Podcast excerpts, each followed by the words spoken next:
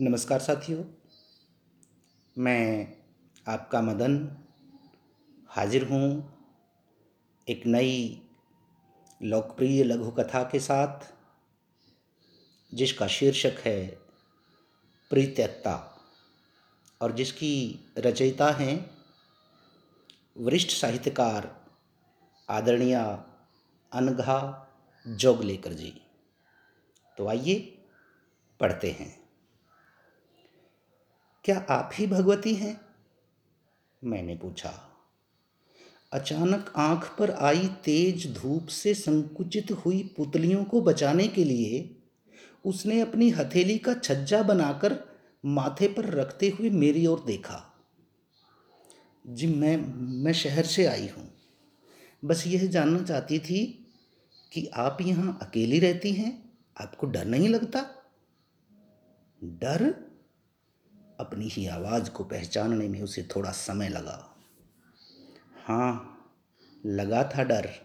जब गाँव के जमींदार को पाक साफ़ बताने के लिए पंचायत ने मेरे दामन को तार तार कर दिया था, वह याद करती सी बोली, पंचों ने कहा था कि सारी गलती इस भगवती की है।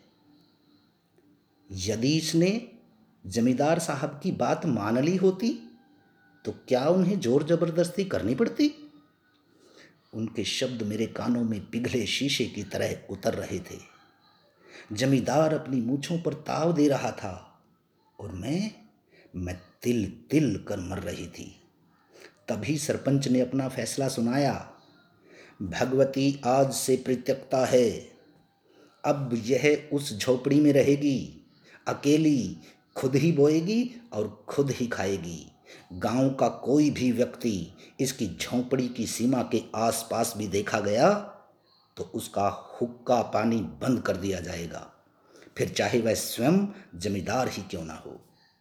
फिर फिर क्या अचानक फूट आए कोढ़ के रोगी की तरह मैं त्याग दी गई। लेकिन समय का खेल देखो, मैं इतने वर्षों से यहाँ सुरक्षित हूँ।